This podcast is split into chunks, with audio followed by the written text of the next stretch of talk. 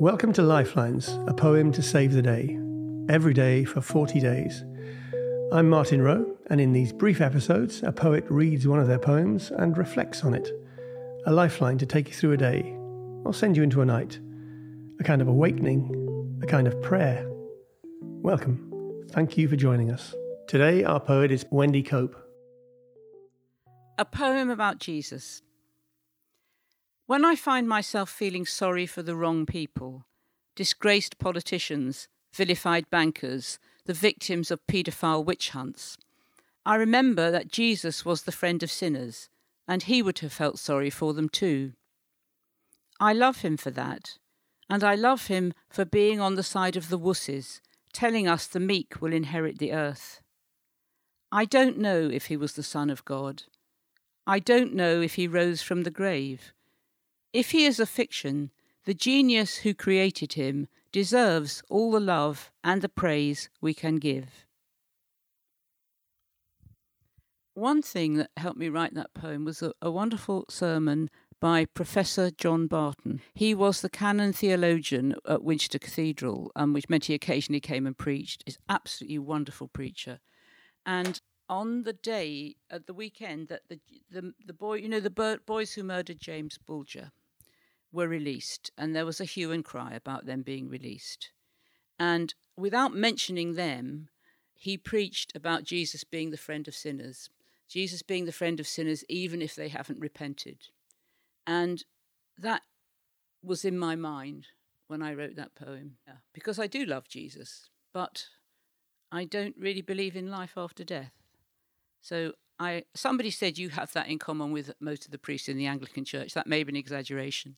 I actually feel love for the Church of England as well. Um, I was baptized and confirmed, and I completely went off religion, um, partly because of an unfortunate encounter with the Christian Union in Oxford and partly because my mother was always trying to bully. My mother was an evangelical, and was always trying to bully me into it. And I, I so for a long time I had nothing to do with it. But then I moved to Winchester, and I started going to Evensong to listen to the music because I do like church music. And um, you know, I really just sort of fell in love with it. It was so wonderful that the Anglican Church, which I'd ignored for years, except for weddings and funerals, was there. I mean, I was already a member of it, and it was there for me.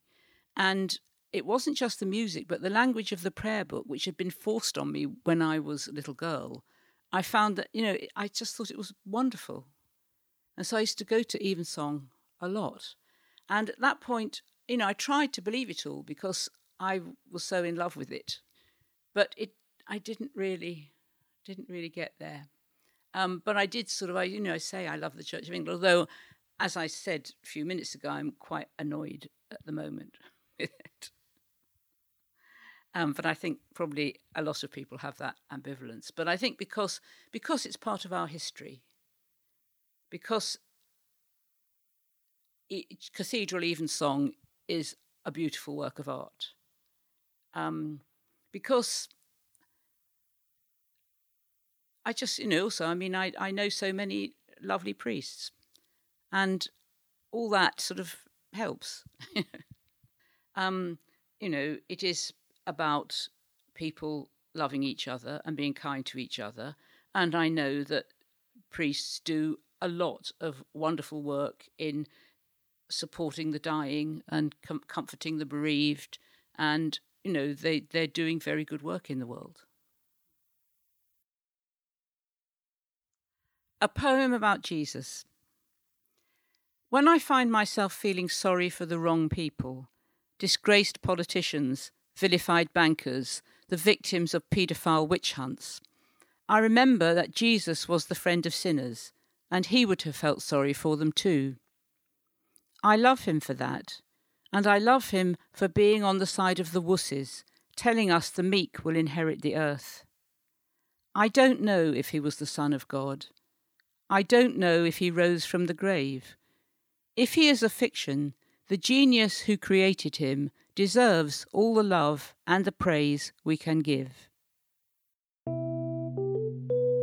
Find all episodes of Lifelines, Season 1 and Season 2, at lifelines-book.com. That's where you'll also find more on our poets and their poems, and on Lifelines the book.